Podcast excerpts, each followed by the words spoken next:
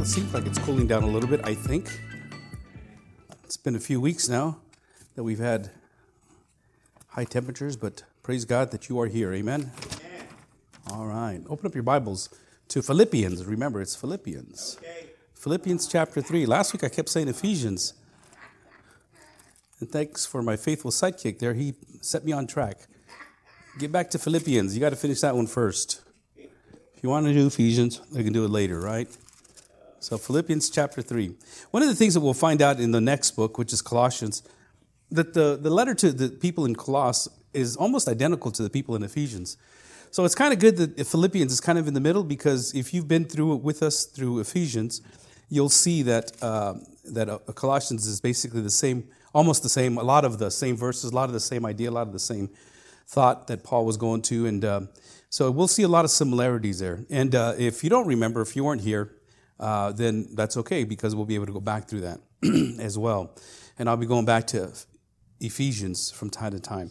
But Philippians has been known as a letter uh, that Paul penned from prison. We call it the letter of joy, a joyful letter, a, jo- a letter of rejoicing.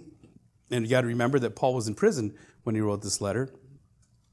He wrote it to the people in Philippi. Philippi uh, was, first of all, it, it was conquered by um, Philip uh, the Great, and uh, I think it was Alexander's grandfather and uh, Alexander the Great's uh, relatives somehow, and, and he conquered it, and they named it after him. And Philippi was a nation that was a city that was fur- furthest away from Rome. But what they did is they took the citizenship of Rome and they put it into Philippi. And Philippi was always known as Rome away from home, as what they called it and uh, the place was, was ruled by the Roman Empire. The, a lot of the generals and the, the military guard that retired, they retired to Philippi because it was such a beautiful city. So it was a, a city with a lot of culture, with a lot of paganism, with a lot of worship. And, and in this city, there was a small group of people that Paul had baptized and brought to the Lord. And uh, this is the church that is meeting there in Philippi. And, and so as, as they are, this is a very good church. church God, uh, excuse me, Paul was very excited about this church. He really loved them. There are a few things that he uh, helped them to understand and to see. We'll see that as we go into chapter four. Of, um, but right now, what he's what he's sharing with us, as, as we've been talking about these last few weeks, he says, you know, number one, uh, I want you to know that if there's any encouragement, I want you to to know that I, I want you to have the mind of Christ. The mind of Christ. Uh, he himself, Christ, God Himself, became flesh and came down, left the glory of heaven, came down to earth. And, um, and then he not only did he lower himself to the standards of man, but he also lowered himself to the substandards of death. But not only was, was it just a death, but it was the cruelest type of execution that could take place, and that was the death on the cross. Paul says that we should be like minded. And he says to work out our salvation with fear and trembling. And he goes on to tell us that, you know, this is how you should do this. Not work for your salvation, but work it out. And he sets to us and he says, You, you have to always obey uh, as uh, Paul and do everything without grumbling and, and obey the, the commands that he's given you because you're being infiltrated by the, by the world and the world is coming in and bringing in their own ideas, their own philosophies, their own religion. And they, they bring it into the church and the church starts to take it up and starts to run with it. Paul gives us a couple of examples. He gives us Timothy and he gives us Epaphroditus. We, we saw these two faithful men. And the, the call, as I've been saying, the call to, for us as believers is to have the mind of Christ, that we should be like Christ. As a matter of fact, that's why you were saved. Romans 8, 28 and 29 and 30 tells us that, in 29 especially, says that you were predestined to be conformed into the likeness of Christ. So you were called out of this world, you were predestined to become like Christ. And that's a very tall order. And it's very, very, uh, especially knowing that we're sinful and yeah. Jesus Christ was not sinful, but we are called to be like him. Paul says, I want you to follow my example as I follow the example of Christ. Even Paul, as a man, we know that he was a sinner. There's a lot of things that we can relate to in Paul. Paul was the worst of sinners, the chief sinner. And we can relate to Paul, but still, the super apostle. Then he gives us Timothy. Timothy, you know, he was a pastor, and maybe he's a little bit more down to our level where we can probably relate to him. He was always nervous. He was, he was scared. Uh, people were, were always looking down upon him because of his age. He was a young man trying to lead these elders, these older people. And, and there were a lot of things going on in Timothy's life. And so we, we glean from the scriptures. And, and then we see Epaphroditus. Epaphroditus is a man behind the scenes. We know nothing about him except that he was a loyal soldier. He was a loyal fellow worker. He was a messenger. He was a, he, he was a, a, minister, and that's all we know about him. What Paul tells us in this, this little, little part of the section that we read here a few weeks ago. So, so we look at these men, men to emulate, men to, to follow, men to imitate we look at these men and we see, okay, we can, we can be maybe not, a, you know, we're striving for perfection, Jesus Christ. And, you know, maybe we could hit the mark of Paul and, and possibly Timothy and Epaphroditus. We can find a person, Paul says, I want you to walk like the men that are walking before you, like those, the women that are walking before you, those that have committed their life and left everything behind. Because Paul tells us, he goes on to say, I've left everything behind. If anybody has anything to boast, these people that are talking to you, by the way, he says, these people that are coming in and bringing in this false doctrine that you have to have more in order to be saved, like as if what Jesus Christ did on the cross wasn't sufficient. As if what Jesus Christ endured and the penalty and all the, the, the persecution, the slapping, the beating, the, the, the, the piercing of his hands and feet, and how he was left out there to die and humiliated, as if that wasn't enough to secure our salvation. We are wretched, we are wretched, and Paul is telling us that Jesus Christ died for us and he gave us eternal life. God took his righteousness and put it upon us, and he took my sin, he took your sin, and he put it upon Jesus Christ at the cross. And all your sin is forgiven for those that place their faith in Christ Jesus. So Paul is telling us, he says, you know, I want you to, to work hard at this. And, and, uh, and as a matter of fact, in chapter 3, verse 1, this is my proof text for when I, when I when I come to a point, it's okay. When I say finally, this is my finally, I'm gonna tell you this, brothers. Well, Paul goes on for two more chapters, you know. So he's only halfway through, and he says finally. So when I say finally, I'm only halfway through. Okay, don't close your Bibles. Don't go start your cars. You know, don't go get your kids. We're, we're we'll be here for a little bit longer when I say finally, according to what Paul says. But but it's interesting, you know. It's it's amazing what he says and how he calls out these evildoers, these people that are bringing these false doctrines into the church. And in verse two, he says, "Look out." Out for the dogs, look out for the evildoers, look out for those who mutilate the flesh. Now, for those of you that have been with us for a while, we've been talking about these people called the Judaizers. These Judaizers supposedly were saved. They came to the saving knowledge of Jesus Christ. They recognized that Jesus was the, the Messiah. The problem with the Judaizers, because they were still Jews, they, and Jesus was a Jew, and the apostles were all Jew, then what they believed was that in order for you to be truly saved, not only do you have to believe in Jesus, but you have to become a Jew, especially to these people in Philippi especially to all these people that Paul is preaching to and, and reaching. And these guys are, are broken. What must we do? I, I, am a sinner. And, well, call on the name of the Lord Jesus Christ and you will be saved. And a lot of these people were saved. And so these Judaizers would come in after Paul started this church. He'd go off to the next church. These, these guys would come in and say, okay, well, good. I'm glad you know who Jesus Christ is, but are you Jewish? Well, no. Paul never said anything about us being Jewish. He says, Well, what you need to do is you need to be, number one, you need to be circumcised, all the men. You got to follow all the laws of the Torah. You got to follow all the, the traditions and everything else in order to be saved. It's kind of like our doctrine, some of the doctrines that are out there today. You have to be not only saved by Jesus Christ, but you also have to do X, Y, or Z in order to be saved. You have to belong to this church. You have to do certain tasks or miracles or certain things in order to authenticate that you have been saved. And Paul comes back and he says, You know, these guys, these mutilators of the flesh, he calls them. And he says somewhere later, he says, uh, actually earlier, I, I wish they would just, you know, just take everything off. And, and these men, these people that are proclaiming this to you, are proclaiming to you a false doctrine. In Galatians chapter 1, he says, You know, I, I, I want you to know if anybody comes to you with anything else that we have proclaimed and preached and taught you, any other gospel, which is no gospel at all, he says, even if it's one of us, an angel, or anybody else, if anybody comes to you with any other gospel, then what you need to do is have that pers- person cursed. You need to ban him. You need to get away from them. You need to call them evildoers. You need to call them out for who they are.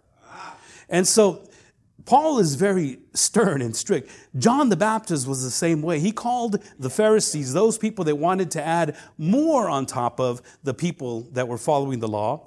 And, and they were, the Pharisees wanted to do everything according to the law. You know, and you can't, you can't blame them for that. Because all of us, all of us try to do more. What do I have to do to be saved?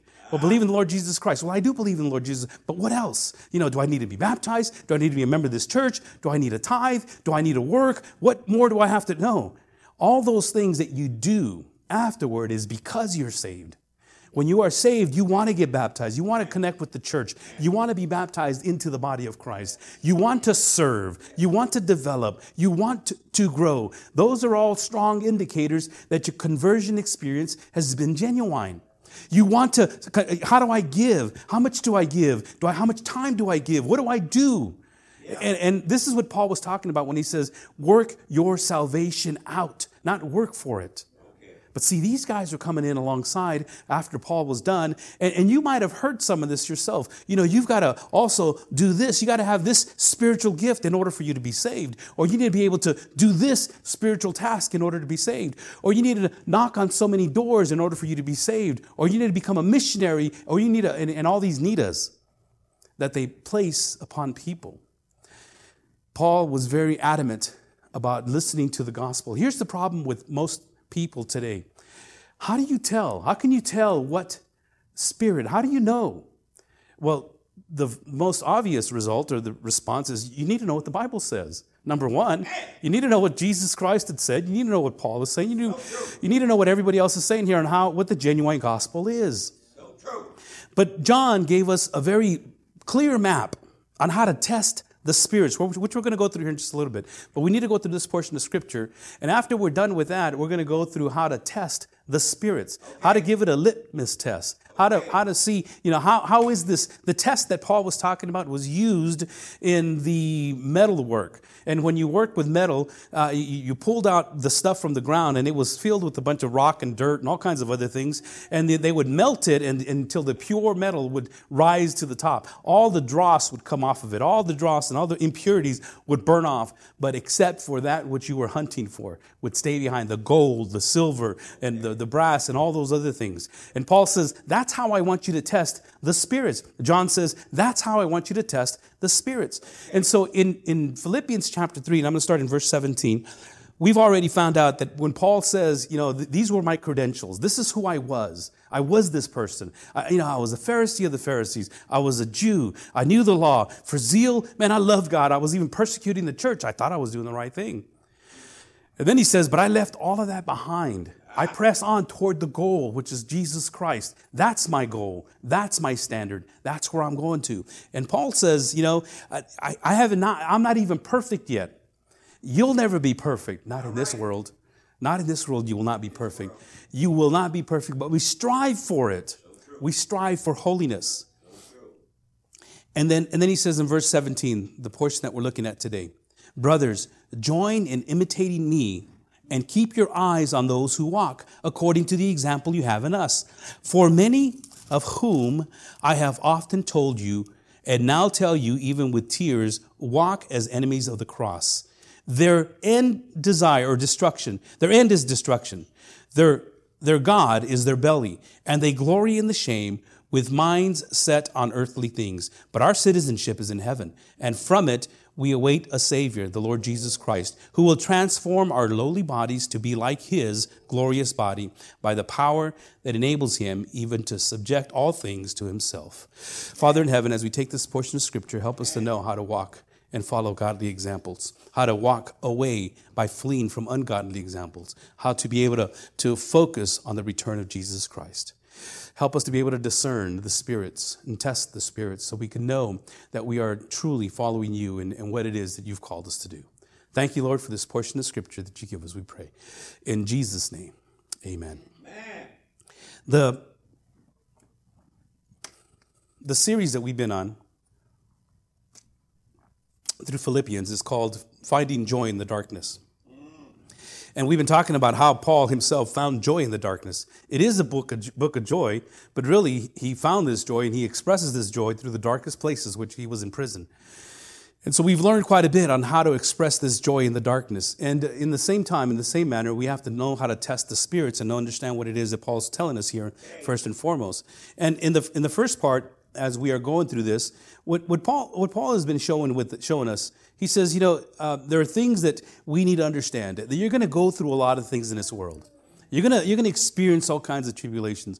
Jesus even told us that in John chapter 16, John 16, verse 33, he said this I have said these things to you that in me you may have peace. In the world you will have tribulation, but take heart, I have overcome the world. Many people are in the process of going through things in this world. And I don't know if you've ever been told this or not, but as a believer, as a Christian, what sometimes happens is they tell you, you know, what you need to do is come to Jesus Christ and all your problems will be taken away. Everything will be settled. You'll never experience another heartache, another breakup, another anything because all things are going to work out well. Beloved, uh, the, the biblical, well, actually, the, the Greek term for that is um, baloney. Because uh, if you've been a Christian for any length of time, you know that the moment you became a Christian, it seems like the battle just amped up. It seems like everything just started to, okay, you know, I, I, some people even told me this. I was better off when I was back there. Yeah, yeah, you were. You think, because the Satan didn't want anything to do with you. I mean, you were doing fine. How's he going to mess you up then? But the moment you, you, you armored up, guess what? The flaming arrows started to come. The moment you picked up the armor of God, then the battle began. And so, in, in this process that we're going through, as I said a little while ago, in John chapter 16, do we have that verse, by the way? John 16, 33? It, and, and I just want you to, I mean, you can write it down, but, but I want you to see this because these, this, these are words of Jesus, and this is a promise of Jesus Christ. He says, I have said these things to you that in me you may have peace. Okay? We can have peace in Jesus Christ. But I, however, he says this in the world, you will have tribulations. He's telling us you will have trials, you will have distractions, you will have troubles. And that's a promise. And he says to you, he says to us that each one of us, but in the same time, through these tribulations, through these trials, through these troubles, we can have peace because we know in whom we have believed in. And then he goes on to say, But take heart, I have overcome the world. He says, Take heart, I have overcome the world. Over and over again in the Bible, it tells us that we will experience various, various types of things. Excuse me. In Acts 14, Paul says, strengthening the, I'm sorry, Luke says, strengthening the souls of the disciples, encourage them to continue in the faith, and saying that through many tribulations we must enter the kingdom of God. In 1 Thessalonians 3 4, he says, For when we were with you, we kept telling you beforehand that we were to suffer affliction just as it has come to pass and just as you know. I know, I know uh, various missionaries that are on mission fields right now throughout the world, and they tell us of all the, the things that are going on. To the missionaries, to the people that believe in Jesus Christ, to the families, you know, if, if you convert one person, they know the rep- repercussions going to happen, but they do it anyways, and they get ostracized, they get cut off and away from their family when they leave their religion but they do it anyways. And they go so and they do so with this promise that they will be persecuted. As a matter of fact, in 2 Timothy 3:12, it says, "Indeed, all who desire to live a godly life in Christ Jesus, guess what? You will be persecuted." Yeah. That is a promise. Yeah. And so when Jesus said to us in Luke 9 23, if anyone should come after me, he must deny himself, take up his cross daily, and follow him. What Jesus Christ was saying, you need, you need to deny the pleasures of this world. You need to deny the things that make you comfortable. You need to deny those things. Not that those things are bad in and of themselves, but if that's what you're pursuing, if that's what you are going after, if you're going after this happiness in your life, Jesus says, if you want to pursue me, those things cannot be more important than Jesus Christ. We have to be willing to set those things aside. We got to be willing to follow Jesus Christ. Yeah.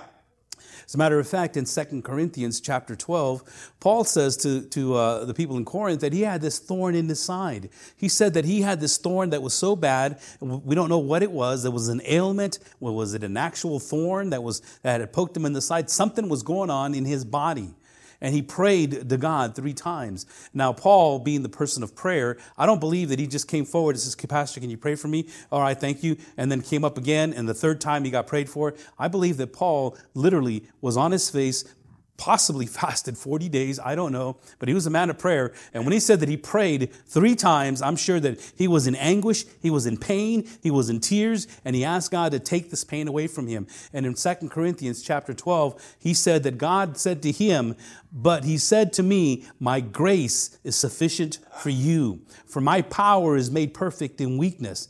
Then Paul says, Therefore I will boast all the more gladly of my weakness, so that the power of Christ may rest upon me. For the sake of Christ, then, I am content with weakness, insults, hardships, persecutions, and calamities. For when I am weak, guess what he says? I am strong. And Paul says, You know, this thing that I don't like, I don't want it, but God, if you placed it on me, as a matter of fact, he says a little later, he says, You know, I know that God put it on me because to keep me from becoming conceited. He was a power broker. Remember that. He was, he was an intellect. He was the Pharisee of the Pharisees. He knew a lot. He, he had a lot. He, was, he, he, he would command authority, and it would be given to him because that's the type of person he was. And so God gave him this thorn. Some of you have a thorn. Some of you have something going on in your life, and you're thinking that God doesn't like you. You're thinking that all these things that are happening to you right now is because you got to carry this cross, and, and God doesn't, God is mad at you. I had uh, the privilege of, and the honor of doing a funeral here not so long ago, and the, the gentleman has, you know, kept thumbing his nose to God all through his life. And at the end, he finally came to the conclusion, no, Lord, I'm sorry. And he begged for forgiveness. He cried and he, and he asked Jesus to, to redeem him. And the last few days, he was brought to Christ Jesus, and he came to a conclusion himself. He says, you know, I think all this time that God has been punishing me. And, and I told the family, I says, no, God doesn't punish us. That punishment has been taken care of on the cross. But you know that if you thumb your nose at God, and if you continue to go the way you're going, you're not being punished. What's happening is you are, you are suffering the consequences of the actions that you took.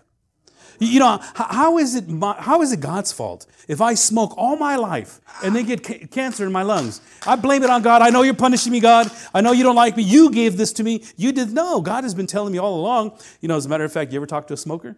You ever talk to a smoker and they're smoking cigarettes and you, and, and you say, you know, those things are going to kill. Yeah, well, I got to die anyways. Yeah, you know, I mean, I've said it. You know, you, that's going to kill you. Yeah, I got to die anyway. Somebody's going as die happy. Well, you know, the problem is that I never died. And now I got to suffer the consequences of my liver and all these other things that I'm going on in my life, you know, because of, because of the things that are happening in me, because of the consequences of the choices that I made. You see, God doesn't punish us.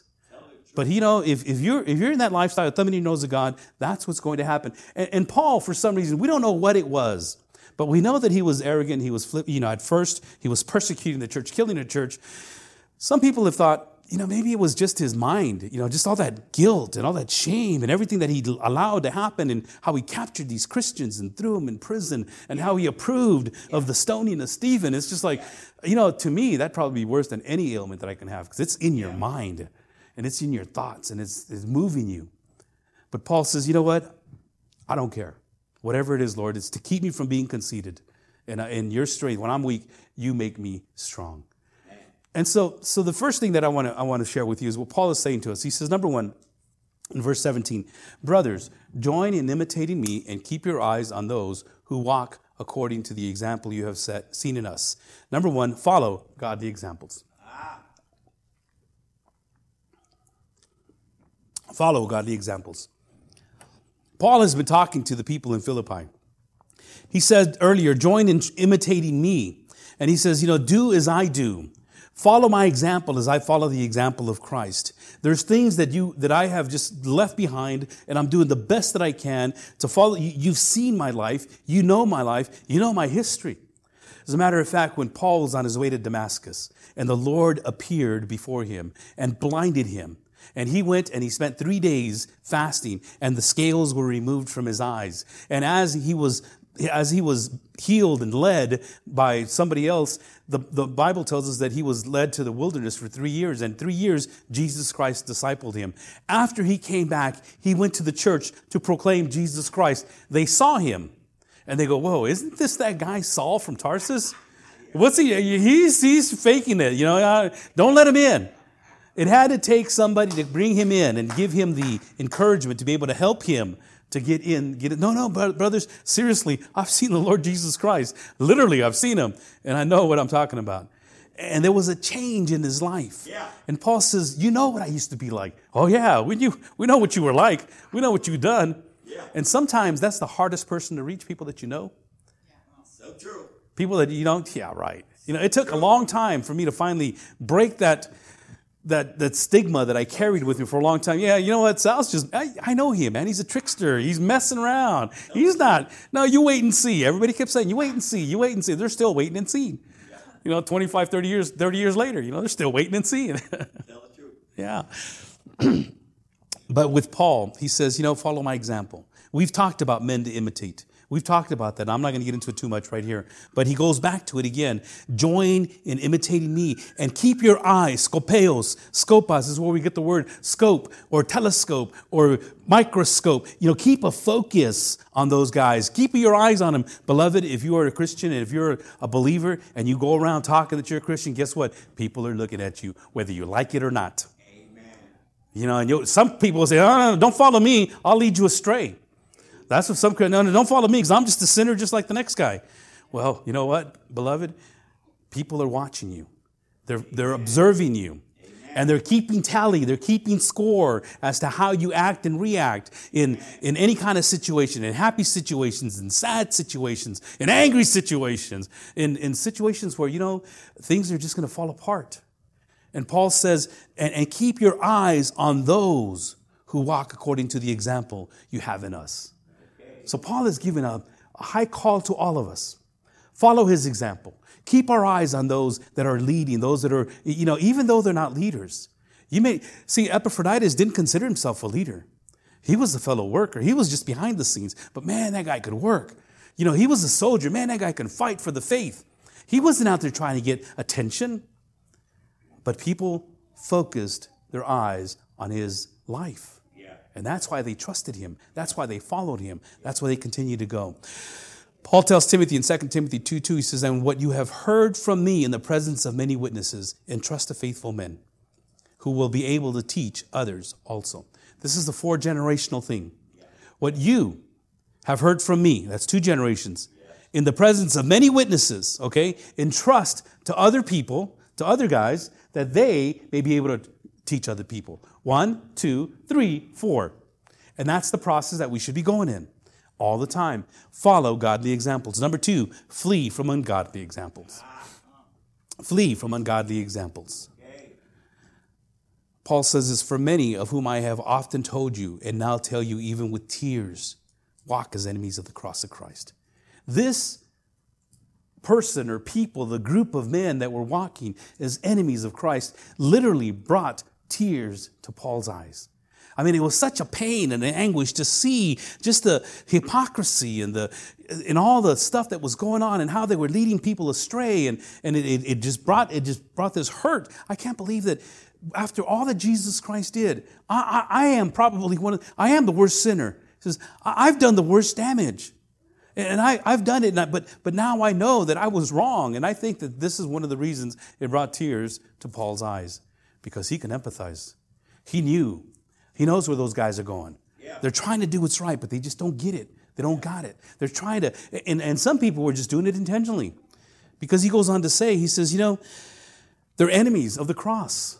And, and, and beloved, that's how we have to look at those people that are not following the gospel of Jesus Christ. How do you discern that? How do you know that? Well, we'll talk about that here in just a little bit. But Paul says this their end is destruction. That's where they're going to end up at. They may be doing divine right now. They, miss, they might be, you know, be delighting in all that they're accumulating, all the worldly wealth and all the attention and all the uh, whatever it is. They might, but at the end, it's destruction. Yes. As a matter of fact, you can identify them a little bit more by Paul says, you know, their God is their belly. In other words, they have this appetite to get filled, and that, that, that feeling, that appetite cannot be satiated. It cannot be filled because the more you get, the more you want.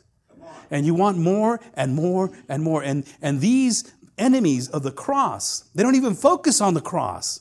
Their whole focus is on everything else, all the spirituality, everything else that you can accomplish and do. Their whole focus is totally different as they are being fed. I want more. I want more. That's their God. Their God is basically themselves. They, Paul is saying, they have made themselves to be God. one of the things that I've found in, in a lot of the, the research and reading that I've done is that there are some places where some leaders, spiritual leaders, will claim to have reached a place of spirituality where their bodies are no longer uh, their, their bodies are no longer able to to feel anything because see it's not their bodies the body is what is, is matter and there was this thought called Gnosticism. And Gnostics believe that everything that we touch and everything that we see is matter. In other words, it's just stuff. And so, therefore, my body is going to, you know, we've seen it, it dies, it goes into the ground, and it, it goes into dust. So, it doesn't matter. The only thing that matters is my intellect, my wisdom, my, my spirituality. So, the more spiritual that I can get, I can do whatever I want with my body. And so they abuse the body, they drink the body, they eat the body to death, they, they, they have sexual promiscuity with their bodies. And all of it is because they have reached this top, this top layer where God says, Yeah, you're, you're, you're about right. And it's, an, it's an informative and important to understand that there are a lot of leaders out there in the churches that that's how they act. They act and they take advantage of people because their God is their body. Look at what else Paul says. Their end is destruction, their God is their belly, and they glory in their shame. There's a lot of shame that, they, that happens in a lot of these leaders, and Paul is saying, you know, and, and they glory in it. Yeah, okay, it's all right, no big deal, you know. It's okay to treat the body that way. It's okay for us to do this with one another because, well, you know, it's, it's, it's okay. God made us this way and their glory is their shame, with minds set on earthly things. This is a very important part here because when we get into 1 John, we'll talk to you about that here in just a little bit. When we get into 1 John, the first thing John says is, you know what? I don't want you to love the world because all that's in the world, uh, all it's all the, the, lust of the eye, the lust of the flesh, and the pride of life, uh, you know, is not of God. And if you look at what John says in the, the first epistle of John, when you look at the lust of the eye, the lust of the flesh, and the pride of life, the lust of the eye are the very same temptations that Satan gave to Eve. Look at the fruit. Look at how pleasing it looks. And she saw, whoa, that looks good. Lust of the flesh. You know, if I just eat it, you know, I, I, would, I bet it would taste good. The pride of life. And I can become like God. Because Satan was telling her, you know, he doesn't want you to be like him. He knows at the moment that you eat of it, you're going to be just like him, knowing the difference between good and evil. Beloved, let me share something else with you. Take that a few thousand years later, those are the same temptations that he gave Jesus Christ. Look at the rocks. You're hungry. Look, just look at them. that looks good. Jesus didn't ponder it. Jesus didn't even say, No, no, I'm not hungry. He didn't even try to debate Satan. He says, Man does not live by bread alone. And it wasn't the word, it was the word that he had in him, and it was the word of God, but more importantly, it was that he was living the word of God. Knowing the word of God and living the word of God are two different things. You can leave here with all kinds of information, but if there's no transformation, you know what? It's not gonna, it's not gonna pan out for you. So we, we, have to, we have to look at the word of God and do the word of God. And in the same sense, the pride of life, excuse me, uh, lust of the flesh, lust of the eyes, pride of life, you can, you can possibly take every temptation in this world and put them under one of those three categories.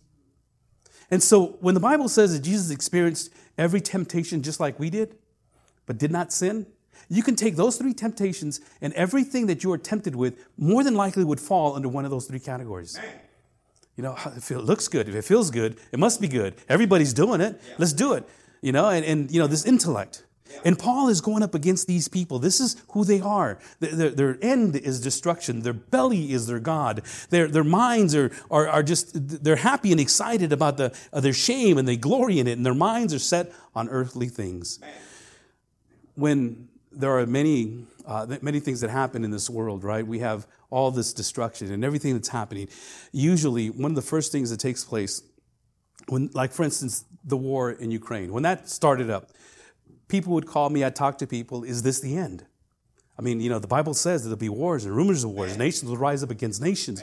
There will be earthquakes and famines. You know, when we got the COVID, is this the end? They would ask me, this must be the end because these are the things that are going to happen at the end time. And so as, as we hear of these earthquakes, this must be the end because we're having earthquakes everywhere. You know, they they just seem to be popping up all over the place. Is this the end? You know, and I just want to remind you, and we've shared this with, I've shared this with you once before, but I just want to remind you that the very first thing that Jesus Christ said that you need to look out for was not any, well, turn with me to Matthew chapter 24. Because in Matthew 7, first of all, in Matthew 7, verse 15, Jesus says this Beware of false prophets who come to you in sheep's clothing, but inwardly are ravenous wolves. And then in Matthew 24, if you just go there with me real quickly, and we'll look at a few things. Because you got to put this into context, all right? Jesus has just come in and talked to the Pharisees, and he gives them the woes, the seven woes, the scribes and Pharisees. Woe to you! You know, it's it's going to be worse to you guys than it was to Sodom and Gomorrah. It's going to be worse to to what's going to happen. Uh, Billy Graham was.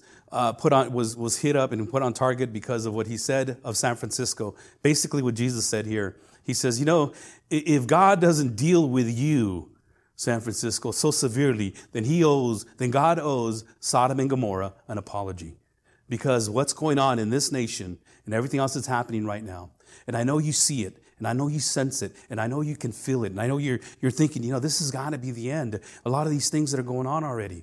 And I want you to know something, beloved. Uh, people are gathering and they're praying, they're praying to God and asking God to, to heal this land. If my people who are called by my name will humble themselves and seek my face, the promise is that he would heal this land. The problem is, is that this land is not humbly seeking God's face. This, this people are, are far from God. They've turned their face away from God. And this nation is under judgment. It's just, beloved, that's what's going to happen at the end. We can't turn this nation around by praying. We can't ask God to change what He's already doing. In, in, in, everything and in all that is happening in the, the politics and in the leadership and in the, the economy, everything that's going on in the world is being led by people from our nation and other places. But this is where we're at. Now, please pray for your loved ones, pray for your neighbors, pray for yourself, pray for those that, that you can still reach. But for Israel, it took hundreds of years.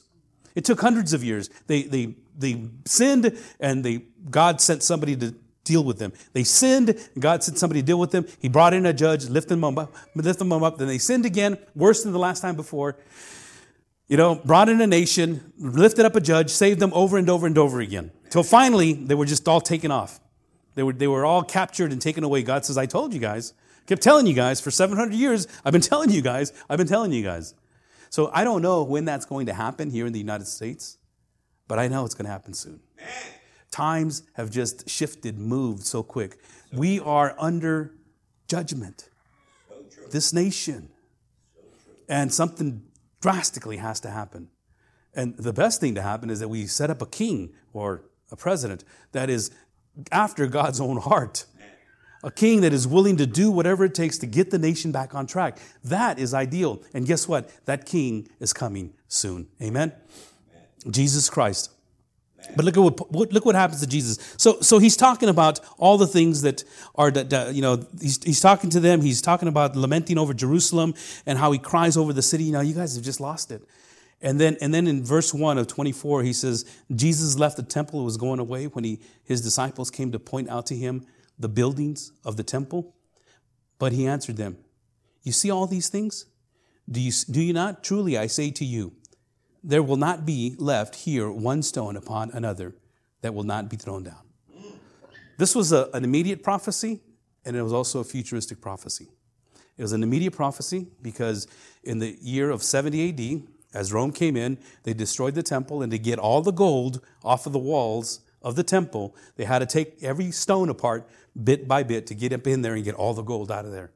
And that temple was demolished and destroyed. The interesting thing is, is what the disciples said in verse 3. He says, And he, as he sat on the Mount of Olives, the disciples came to him privately, saying, Tell us, when will these things be?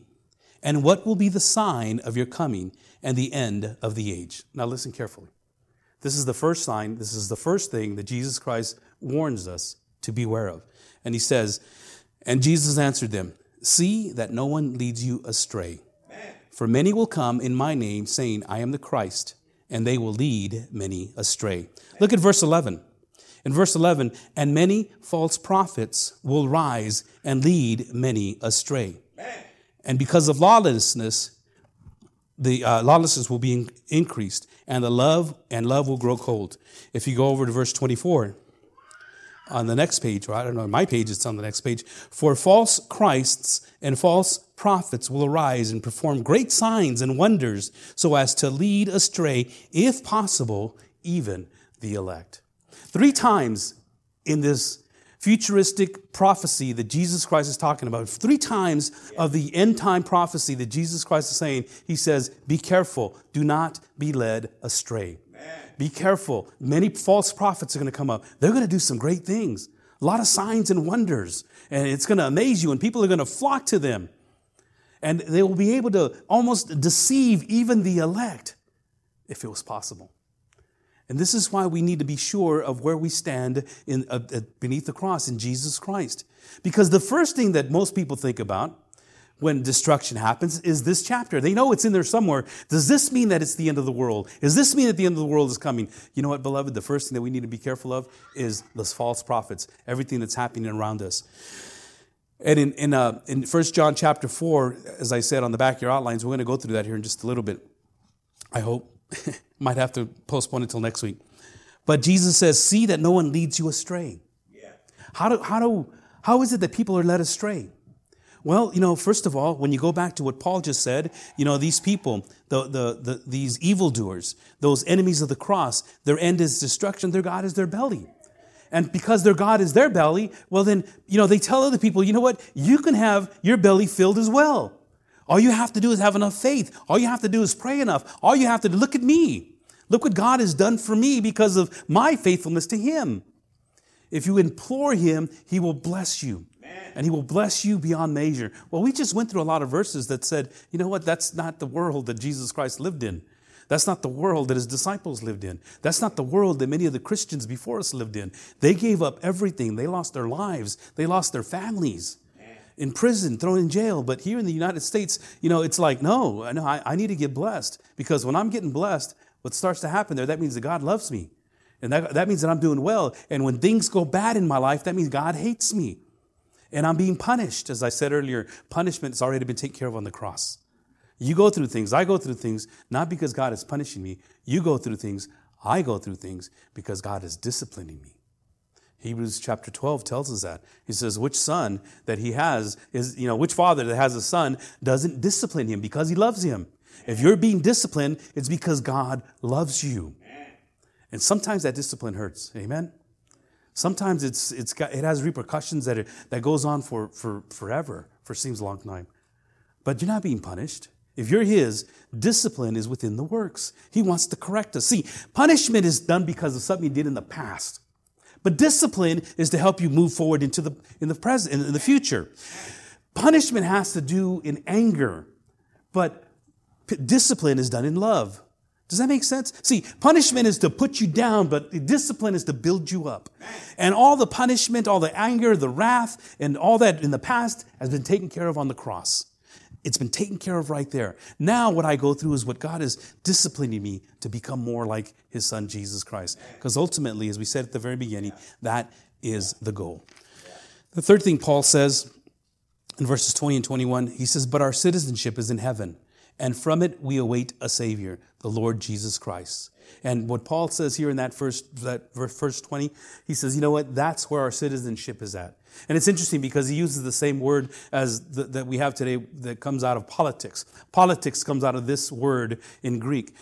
And the politics of that city, remember, this is Philippi. This is uh, Rome away from home. And, um, and so this, is, this was a little Rome in a sense, in this little city. And everything was Roman. Everything was, the law was Roman, the architecture, everything was Rome. And this little church is in there, becoming more and more like Jesus Christ.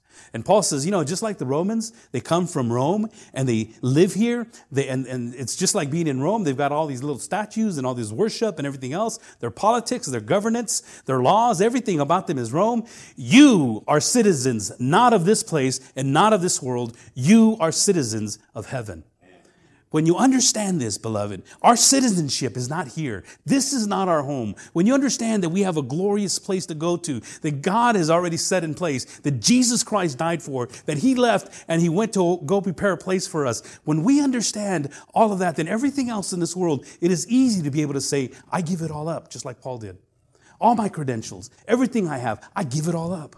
I give it all up because my purpose and my home is homeward. This is why Paul said, as we said last week, you know, I press on toward that goal.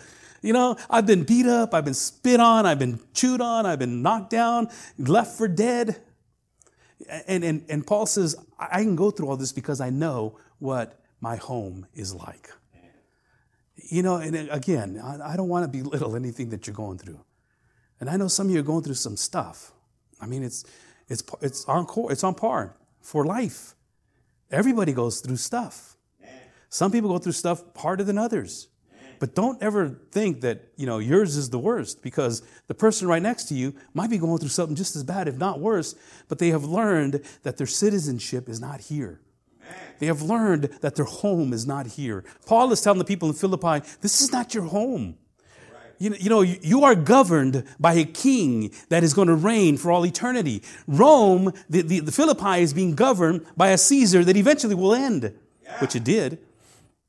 But you are governed. Your, your law, your, your love, and all your devotion needs to be to the King of Kings, the Lord of Lords. Because remember, as we said before, every knee will bow in heaven, on earth, and under the earth. Whether you want to or not, whether you believe it or not, whether you love God or not, you will honor God. You will say, Jesus Christ is Lord. The evildoer will look back, yeah, he's Lord. He was right. They were right. Hey, so what do we do now? It's too late. It's too late. There's nothing you can do now, but everyone will see. The whole world will see. And it's best, if you understand it now, to honor him as Lord. Amen? Amen. See, our focus needs to be on, on Jesus Christ. And there's something else that he says. You see, we, we will be transformed. No, okay, wait a minute. Let me start at the beginning. But our citizenship is in heaven, and from it we wait we await a Savior, the Lord Jesus Christ, who will transform our lowly body to be like His glorious body by the power that enables Him even to subject all things to Himself.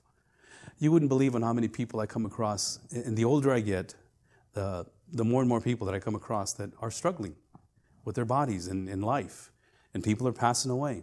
Things just seem to break down. I, uh, I was at a home this last week, a 93 year old lady you know, and, and finally it just, she knew. She knew the time was coming. She would, she would call me, hey, you know, can you tell Sal to come? She called me Chava. Tell Chava in Spanish. Tell Chava to come see me. I want to talk to him. I said, oh, you know, what can I do for you? And she was, praise God in Spanish. Bendito sea Dios. You know, and she would just, pray, you know, praise Jesus Christ. And I go, but how can I pray for you? No, no, no. Let me pray for you. I go, okay. You know, here she is on our, on our, just a couple of weeks ago on her dying bed and she's lifting me up and encouraging me. And I, I go, wow, this is amazing, you know, uh, because she knew. Yeah. She had that, that you know, I, am going home. Yeah. You know, I, have lived my life, 93 years, that's a long time. Uh, she wanted to go a long time ago. And she says, this is, it's enough, you know. She had this understanding that her home was not here. You know, and, and I know a lot of people that are struggling in life with their ailments, with the diseases, with things that are going on, and they're barely hanging on, and they want to go home. They want to go home. Yeah. The, as a matter of fact, the Bible tells us in 1 Corinthians that, that we have we live in this, this jar of clay in this jar of clay that, that just yearns, you know, it's just old and worn out and broken. And, and the spirit inside of us, even though our flesh and our body is decaying, the spirit within us, it longs, it grows, and it desires to be more with God. And, and the outside is dying away, but the inside seems to grow even more so. And you see that. You see that in people that have committed their life to Christ and they know what the cross meant for them in their life that they were redeemed, that they were paid with the price, that the ransom that was paid was not with silver or gold, but with the precious blood of Christ. They, they know that they have this place in heaven because of the promise that God has given them, that Jesus Christ has given them. And beloved, that's the only way to live this life is to focus. Number three, focus on the return of Jesus Christ. You need to focus on his return. That was Paul's main focus when he said, Beloved, I press on toward the goal in heaven. I press on toward the goal, which is Jesus Christ, which he has taken me and made me his own. I want to make him my own. See, he's, he's done that for me. And when I understand that this place is not my home, I don't have a citizenship, I don't have a rule here.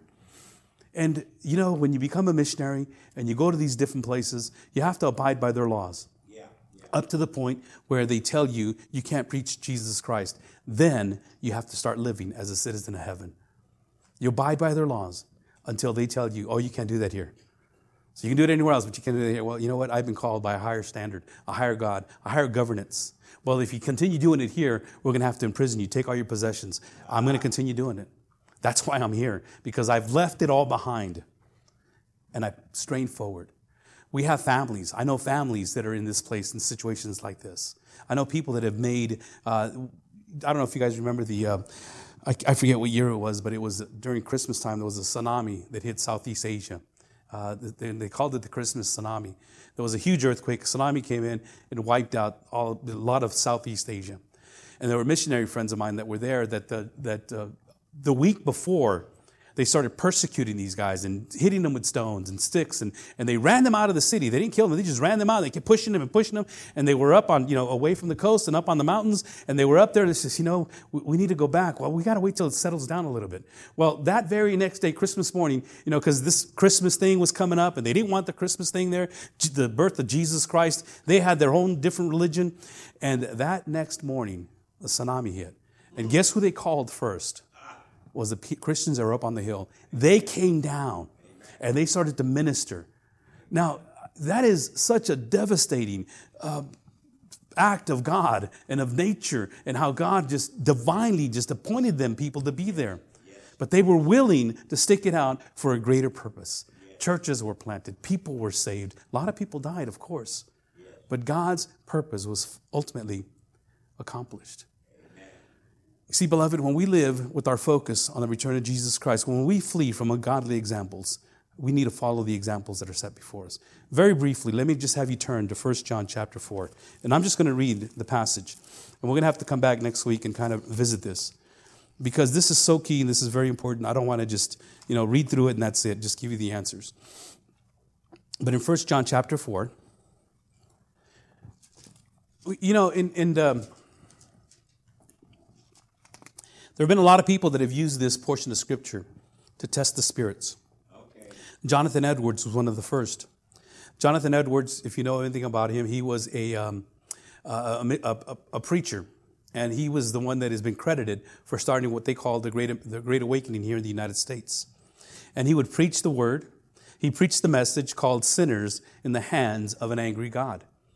And when he preached that message, people were so convicted that they fell and they, they cried out loud. And, and people were just howling in a sense, like, oh my God, I can't believe, you know, and they were just like, you know, they were, in it, and if you were to, if you were to be there and if you, you read the information that was out there, it almost sounded like a, mm, a, Pentecostal revival type of thing, where people were falling down and, and crying and howling. And, and so the, all the schools came up to him. Back then, all the schools were Christian, and the teachers, and they says, hey, you know, this is not of, of God. And he says, well, here's the message that I preached. He would write it out. Here's the message that I preached. You guys heard the message. I don't know. You know, what happened here is not something that I, I concocted.